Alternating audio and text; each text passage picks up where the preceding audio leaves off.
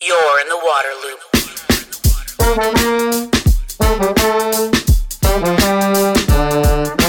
Waterloop, Waterloop, Waterloop. Waterloop is made possible in part by grants from Springpoint Partners and the Walton Family Foundation. Waterloop, Hi, this is Travis with Waterloop. Water conservation is very important to me, and I bet it is to all of you. That's why I use High Sierra shower heads in my house, and I'm so happy to have them as a supporter of this podcast. High Sierra carries the EPA WaterSense label for efficiency and uses 40% less water than conventional low flow shower heads. 40%. The model I have uses just a gallon and a half per minute. And because of their unique nozzle design, it's patented. Nobody else has it. It maximizes efficiency of water and energy use, but doesn't sacrifice on performance. You still get a powerful shower. Use promo code LOOP20 for 20% off at highsierrashowerheads.com. You're in the water loop. Welcome to Waterloop. This is Travis, joined by Brian Richter. He is the president of Sustainable Waters. He previously served as the director of the Global Water Program of the Nature Conservancy, and he also teaches water sustainability at the University of Virginia. Brian, looking forward to a conversation. Yeah, mutual. Travis, thanks very much. Glad to be here. Yeah, I'm I'm uh, excited to talk to you because of your you know several decades of really incredible experience in the water sector all around the world in the U.S. Uh, and so much to learn from your your experience and your perspective. Mm. I'm really interested in how you were part of growing the Nature Conservancy's uh, water program from something that was you know very very small to really having a, a big global footprint. Um, what what's that story and and what was that like? Well, it was an incredible experience, Travis. Uh, so it literally started with one. Um, I was the very first full time water hire in the Nature Conservancy back in 1991. And and over the last couple of decades, you know, we were able to build the ranks of people working on water within the Nature Conservancy to more than 600 people. So you can Mm. imagine that was exhilarating, rewarding, very, very exciting. We went from primarily working in the United States, of course, to as the Nature Conservancy expanded its global operations, we ended up working in, gosh, I guess my team probably worked in about 30, 35 different countries and maybe, you know, more than 150 different projects. So incredible experience. And I'm just very thankful that the organization enabled that growth and, and that we were able to have, you know, hopefully have some impact um, in different places around the world. I'm so interested because the Nature Conservancy is, you know, absolutely one of the leading environmental and conservation organizations that there is out there. Um, what enabled that type of growth? What was the I guess what was the void out there and Hmm. and what allowed for the Nature Conservancy to successfully uh, move into so many countries and, and go to work? You know, that's a terrific question, Travis, because um, prior to 1990, even the biggest conservation organizations in the world weren't really that involved in freshwater conservation, rivers, streams, lakes, wetlands. It was mostly terrestrial conservation. And so um, we did have um, a bit of a challenge. Uh, I, I joined the Nature Conservancy a few years before I became the first time water person. And but but finally I think the organization started to realize that all of these terrestrial areas that they were trying to protect or that they were interested in trying to bring some some conservation to, a awful lot of them had water in them, had had rivers flowing through them, and yet they really didn't have the knowledge, the expertise to be able to deal with some of the water problems that were emerging. There were upstream users of the water that were drying up the stream as it went through, you know, the, the protected area properties, and um, and there was water water pollution problems as well. So I think it was a time when the Nature Conservancy was finally coming to the realization that they needed to deal with their water issues, and um, I was just fortunate to be in the right place at the right time. I one of the things I, I, like about the Nature Conservancy is the the focus on solutions and collaboration. Right, mm. it's not like this big heavy hammer that comes in and tries to pound things around and, and get things to go their way. It's very very much what are the local issues here, right? How can we collaborate? How can we work on a, a conservation approach? So I imagine that that was allowed it to be received pretty well as it went to these new places and into different cultures and everything. Absolutely, absolutely, yeah, Travis. And I think um, you know one of the one of the first things that comes to mind in that regard is. Um, you know, I think a lot of people in the water community, you know, saw organizations like the Army Corps of Engineers as, as a monolithic organization, and and also, you know, one that was sort of stuck in its in its ways. And but we did an analysis, um, we did a national analysis within the United States, and it was clear to us that existing dams and the way that they were being operated was a big problem for things that lived in rivers downstream of those dams. And when we looked at the United States, you know, the majority of those dams were being operated by the U.S. Army Corps of Engineers. And so we boldly went in um, in one place at the Green River in Kentucky, and we had a conversation with the district engineer there and much to our surprise and um, I guess relief, we found a pretty receptive audience there, and we had a we had a very a very productive conversation uh, with them, and we were able to start making changes to the way that that dam on the Green River in Kentucky was being operated. Well, very quickly that relationship started to spread. Word got around in the Army Corps of Engineers, even the chief of engineers got interested in this collaboration. And before you know it, we had create, mutually created what we called the Sustainable Rivers Project, which you know had grown to, you know, today from that one start and one dam, you know, on the Green River in Kentucky, it's now um, some 60 some dams on 16 rivers across the country. And very good news just this year, the Nature Conservancy was able to get a congressional appropriation to the Army Corps of Engineers to grow that even further. So they're, they're going to add another five or 10 rivers um, into the program here shortly. And, and then, you know, the other part that I think was really intriguing and very exciting, Travis, was this, this idea of leveraging relationships and leveraging success to take you to a whole different level. And so, so the illustration I have for you on that is because of our successful work with the Army Corps of Engineers, we were able to have conversations in places like China and Kenya. And um, I'll never forget a meeting we had in the boardroom of the um, Three Gorges Corporation in Beijing. You know, the builders and the operators of the Three Gorges Dam, you know, one of the biggest mm. dams on the planet. And we went in there, we had some ideas about, you know, things that needed to be changed in that dam's operations and again, we found a receptive audience, and particularly once we mentioned that we had this partnership with the Army Corps of Engineers, boy, the atmosphere in the room just changed, you know, in a heartbeat. Wow. And it just opened the door. And so you, you have those kinds of experiences, which are very, very rewarding.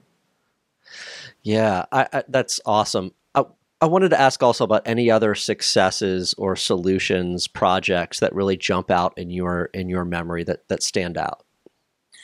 Well, I think that um, there were a lot of them that uh, you know, and it's a lot of this is work in progress, of course. Mm. You know, it's um, you know, in the changing world and the changing politics and the changing economies, you know, um, you know, nothing is permanent, nothing is mm. set in stone. But um, one very interesting thing was we started to find a confluence between our work on nature conservation and the ways that that could be pursued such that it also brought very substantial improvements in the livelihoods and well-being of rural and particularly the, the, the stories that I'm thinking about, you know, very, you know, economically poor hmm. communities. And so one of them that comes to mind is um, in Africa, we did some work um, in a river called the Tana River in Eastern Africa. And the, um, what had been happening. It's another story about dams, and we were trying to influence the Kenyan government. We actually had conversations with the Minister of Energy in Kenya about changing these upstream dams. And one of the one of the most powerful motivations for doing that was yes, of course, we wanted to improve the ecological health of the Tana River and this very spectacular productive estuary, you know, as it entered the Indian Ocean. But there were a lot of villages um, along the Tana River which were very dependent upon having that river flood naturally um, during a long flooding season each year, and it would inundate the floodplain area. And as the flood would slowly recede back into the river, the villagers would go out and plant all kinds of crops, you know, 15, 20 different species of crops um, in that wet soil, in, the, in that fertile soil in the floodplain. And that was their livelihood. I mean, that was where much of their food production came from, in addition to catching fish in the river. And when you, and so by changing the dam operations, we had the opportunity to also substantially improve the livelihoods of these people. And I think that was, you know, in my yeah, in my more mature years at the Nature Conservancy, I think that that intersection between people and nature um, was some some of the most exciting work that we did. Oh, I love that. That's that's terrific. Uh, you have all this international experience, uh, you know, working like you said in thirty some countries. Um, what do you think the United States can learn from water management in other countries? We obviously have plenty of challenges here. We don't have all the answers. Um, what what could we glean from the way that things are done in other countries, whether that's a developed country or a developing country? Well, there's there's an awful lot uh, that we can learn and that we have learned, um, Travis. Um, you know, I, I say that you know one of the things that was most enjoyable about my 30 years at the Nature Conservancy was the chance to see some really amazing work and to meet some brilliant people that were advancing really really innovative solutions. But some that come to mind, or maybe maybe one of the most important ones that come to mind, is that here in the United States uh, as we were developing the country, and particularly as we as we began to migrate into the western United States and started to use the water in the rivers for our growing cities and for our agricultural areas, we didn't think about the fact that we might want to leave some water in the river to protect the health of fish and you know and everything else you know that, that lives in the river. And of course today to enable recreation on the rivers and that sort of thing so we didn't leave any environmental flow, is, is how refer to it today. And and as a consequence, we have many, many places, the Colorado River, the Rio Grande, um, gosh, rivers all up and down, you know, the western US and now increasingly in the southeastern US and other parts of, of the country where we're taking so much water out that we completely dry them up. Um, and that's causing all kinds of calamitous um, impacts. Well, there were a couple of places, really beginning with South Africa. So mm. it's a fascinating story about Nelson Mandela's influence. So when when as apartheid fell and Mandela came into the presidency in South Africa in 1994, one of the really important things that he did was um, he appointed a human rights lawyer to become the water minister in South Africa. Kader Asmal was his name. And Kader went to work on rewriting the National Water Act of South Africa. And he had an awful lot of help. There were a lot of lot of very, very talented policy specialists and scientists working on river conservation in South Africa. And one of the really important things that they did is in the National Act was they said um, the first priority is to set aside enough water to meet basic human needs and to also set aside or make sure that enough water is flowing down these rivers to protect their ecological health. Because they very well understood that healthy rivers were supporting the quality of life, the li- literally supporting the livelihoods and well-being of, of very, very large populations. And so before they went about allocating any of the rest of the water, those two aspects got reserved from the water allocation system. And only then, once that reserve was sort of carved out, um, protected, did they allow, you know, did they then start issuing water licenses, you know, for, for the rest of the water? and it was just so it was such a progressive and integrative innovative move back in 1998 and now other countries have followed that lead and here in the united states we're trying to play catch up. We're having to we're having to conservation organizations have to buy back water rights to get water back into rivers here. Hmm. So it would be so much better and, and it would be so good if states in the east eastern us that haven't yet dried up the rivers would would follow that kind of a lead.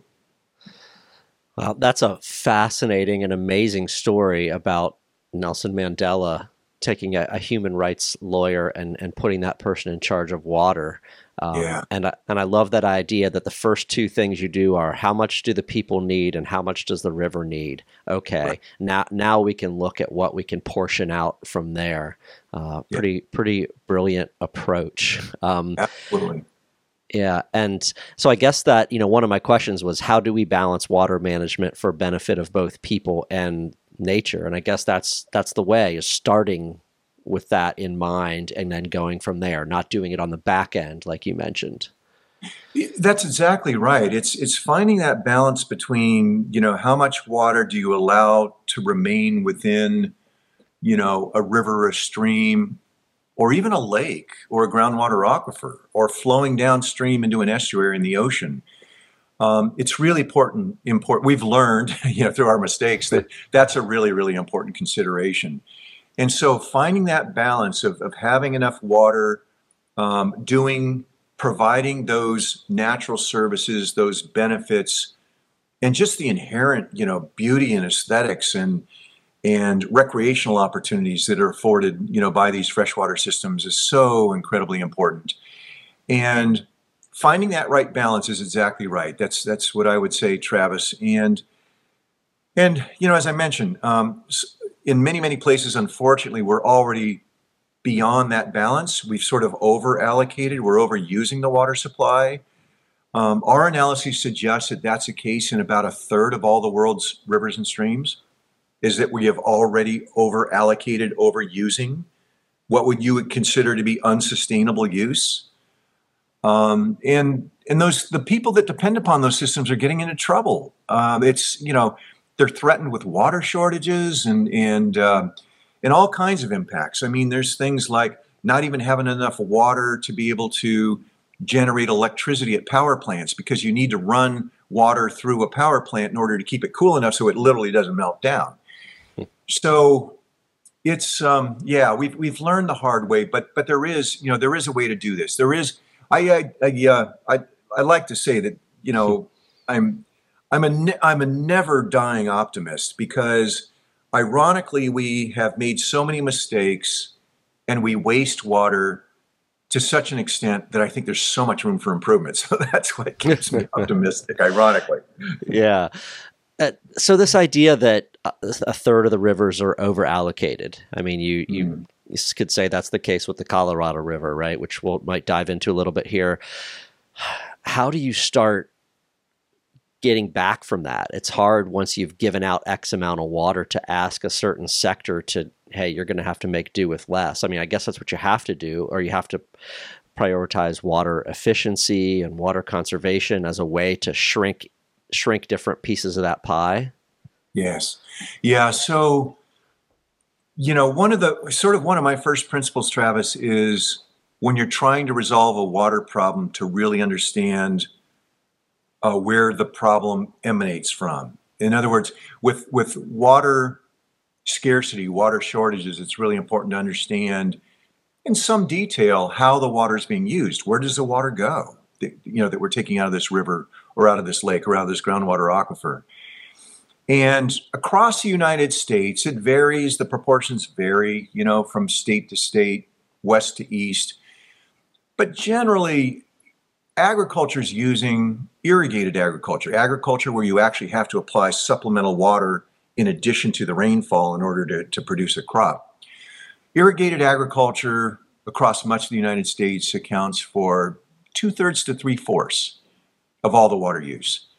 And and then urban water use, um, you know, meaning you know urban drinking water supplies, industries, commercial operations, you know, manufacturing, that sort of thing, you know, largely accounts for, you know, let's say the other quarter to a third. And so um, the really good news, and we've documented this recently with some of our research, is that cities are doing a phenomenal job across the United States. Now, not uniformly, of course, hmm but there are many, many large urban areas that have been able to grow, their populations are increasing, and their total water use is actually going down. And the reason that that's been possible, Travis, is that it has everything to do with what we're doing in our own homes. So uh, we are using, you know, we switched away from water guzzling toilets and showers and washing machines and dishwashers. Um, we got to be a lot more careful about how we apply water outdoors, you know, whether it's our lawn or, you know, any landscaped area. And we have been able to bring down our average per person use so much that it has enabled populations to grow in places like Los Angeles, San hmm. Diego, Phoenix, Las Vegas, Denver, and on and on, even in the eastern states, you know, New York City. They've been able to grow and yet they're using less water. And our analysis suggests that we're going to be able to do a lot more of that. We're not done. We're not tapped out at all on water conservation, water efficiency. That's the good news side. We now need to see a similar revolution um, in the agricultural sector. That's not to say that there hasn't been a tremendous amount of improvement in a lot of Mm. places, but we need a wholesale transformation in the way that we're using water um, in irrigated agriculture. Uh, that means changing the kind of crops that we grow in, in different places. It means getting a lot better with the way that we apply irrigation water. Um, and you know, it it it means it means improving soil. So a lot of this organic and regenerative agriculture movement, you know, at the heart of that is trying to improve, the quality of the soils that that's you know growing these crops. Well, it turns out that better quality soils retain a lot more moisture and require less supplemental irrigation to produce the crop. So there are there are, we know how to do this. That's the great news, right? Um, we just need to do it, you know, in so many many more places.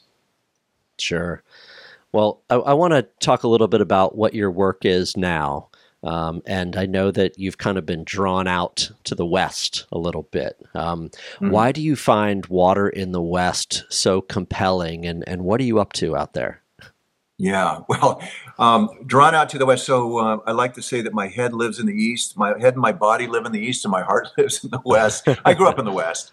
Um, you know, my my first uh, you know uh, forty years were out in the western United States.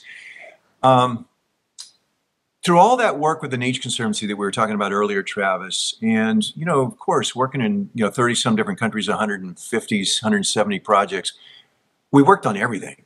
You know, we worked on all kinds of water challenges over that time. And the one that really ended up concerning me the most is what we refer to as water scarcity. So, water scarcity is a situation where um, we get accustomed to using more water than is sustainable in a particular place. So, it is places like the Colorado River, um, the Rio Grande, um, gosh, you know, the the Pecos. Uh, Mm. I could go on and on. Rivers across the western United States, the San Joaquin and the Sacramento rivers in Mm. in Northern California. We've become accustomed to using so much of the of the river's water that we are um, in a situation where we're at great risk of water shortages, of water scarcity.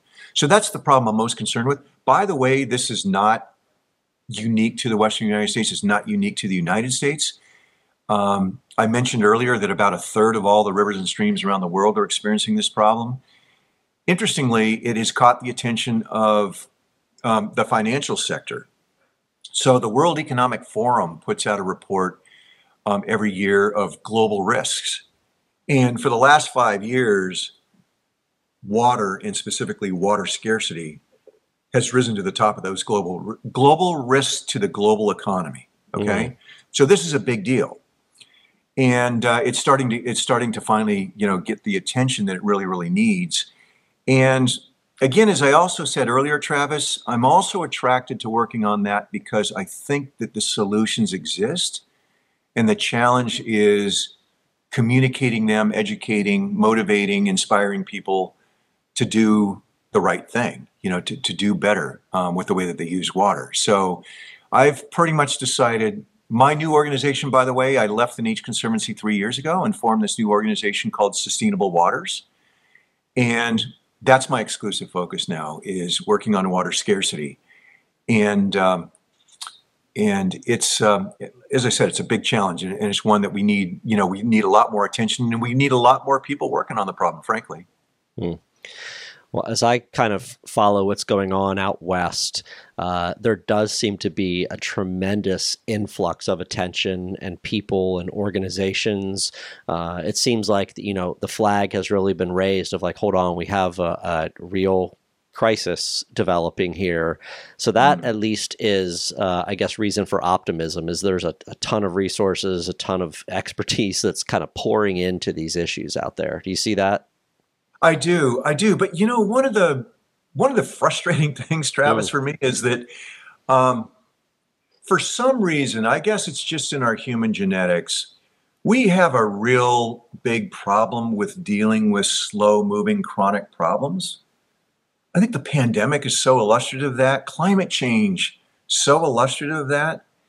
Um, and in the water arena, unfortunately, the vast majority of the historical instances has been that we don't take the necessarily necessary steps. We don't respond adequately until we're having a really serious, tangible crisis.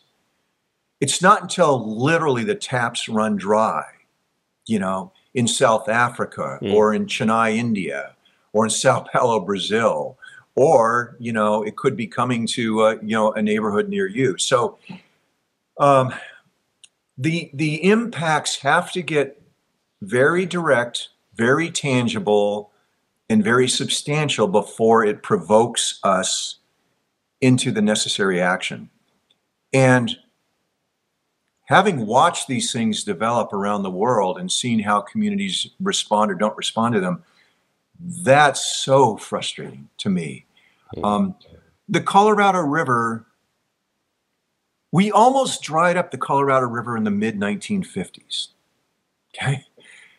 We have used more water in many years, in the last 40 years, we have, in many years, we actually used more water than came down the Colorado River. The only reason we are able to do that is because we have these big, humongous storage reservoirs Lake Powell, Lake Mead, the two biggest reservoirs in America. And so we've been able to get through those years where we're using more water than the river is supplying in a year because we tapped into those savings accounts. We tap into those big storage reservoirs and take water out of the storage reservoirs. Well, Lake Mead and Lake Powell are now two thirds empty, you know, and they're going down again. This is a bad year Hmm. They're projecting that the runoff that's going to come down the Colorado River is going to be something on the order of 45% of average. So we can expect the two reservoirs, Lake Mead and Lake Powell, are going to drop substantially again this year. And I just don't believe, Travis, that we're responding this at the at the scale, at the intensity that we need to to avoid a really, really serious crisis. So I'm kind of obsessed with it. I, I, I check the numbers almost every single day, but it's because I'm just, you know, I'm, I'm honestly, earnestly fearful. Um, and it's both for people in nature because typically when you get into these crises, people do get hurt, but the environment really takes it hard. Mm. You know, it really takes it hard. We've seen, I've witnessed massive fish kills like in the Murray Darling River system down in Australia. And it's really painful to see. It's a painful thing to watch. Sure, sure. I wanted to also ask you about uh, teaching at University of Virginia, mm. uh, an awesome university. Um, teaching you. teaching water sustainability. Tell me tell me what you're teaching there. Yes. Um, well, it's uh, you know, my, my wife says, you know, she said um, sometime ago after I came home from one of my classes when we could do in person classes, of course, she said, you know, she looked at me and she said, you know, you're a different person after you come back from class. It's like you have this this spark, this energy, you know, and and it's and that energy comes from those students, you know. Um, for whatever people think about, you know, that generation, um, I, I think it's really inspiring. I think they're so much more knowledgeable about environmental issues and social issues than we were when we were their age. Um, there's a there's a hunger to learn. They they want to make a change in the world. Their their sense of responsibility to the planet and to their communities is very strong. And so what I've tried to do is just to make them water literate. Um, I think that water is going to be one of the biggest. I know it's going to be one of the biggest issues in their lifetimes, and uh, particularly you know under the influence of climate change. And so I want to make sure that they understand both the challenge that they're facing, but they also understand that there are things that we can do about it. Mm-hmm. So um, if there's anything that's important to me to impart, Travis, to them is a sense of hope um, it's the optimism that I hold, and, and, as you can tell, it's it's you know I believe it. Um, and uh, but in in the class we touch on you know all aspects of water, um, obviously pretty lightly, you know, but we talk about you know the economics of water, the laws that, that govern water, um, how water is used to, to produce our food, to produce our energy, how we use water in our cities, et cetera, et cetera. Um, so it's an overall introduction to water. Mm we we should have every member of the public take that class, right? Water Water 101. Do you know where water comes from? Do you know how we clean it? Do you know how we manage it? Do you know how, how it drives our economy and our health? And that uh, that's fantastic. Yeah. Well, spot. Well, Brian, I really uh, I appreciate spending this time with you and hearing some tremendous perspective. A couple of really great stories there. Um, I look forward to staying in touch and uh, and watching watching things get more sustainable out there. Well, and Travis, hey, thanks to you. I mean, you're providing a real service, and and just to the last point that we made, you know, this is part of educating you know more people about some of these issues. So, thank you. All right, thanks, Brian. All right, take care, Travis. Waterloop. Thanks everyone for listening to today's episode. A special thanks to Waterloop supporters Spring Point Partners and the Walton Family Foundation. The Waterloop podcast is sponsored by High Sierra Showerheads, the smart, stylish way to save energy, water, and money while enjoying a powerful shower. Save 20% with promo code WATERLOOP at highsierrashowerheads.com. If you like Waterloop, please subscribe to the YouTube channel or your favorite podcast platform. Follow us on social media and visit waterloop.org to sign up for updates. Waterloop, Waterloop, Waterloop.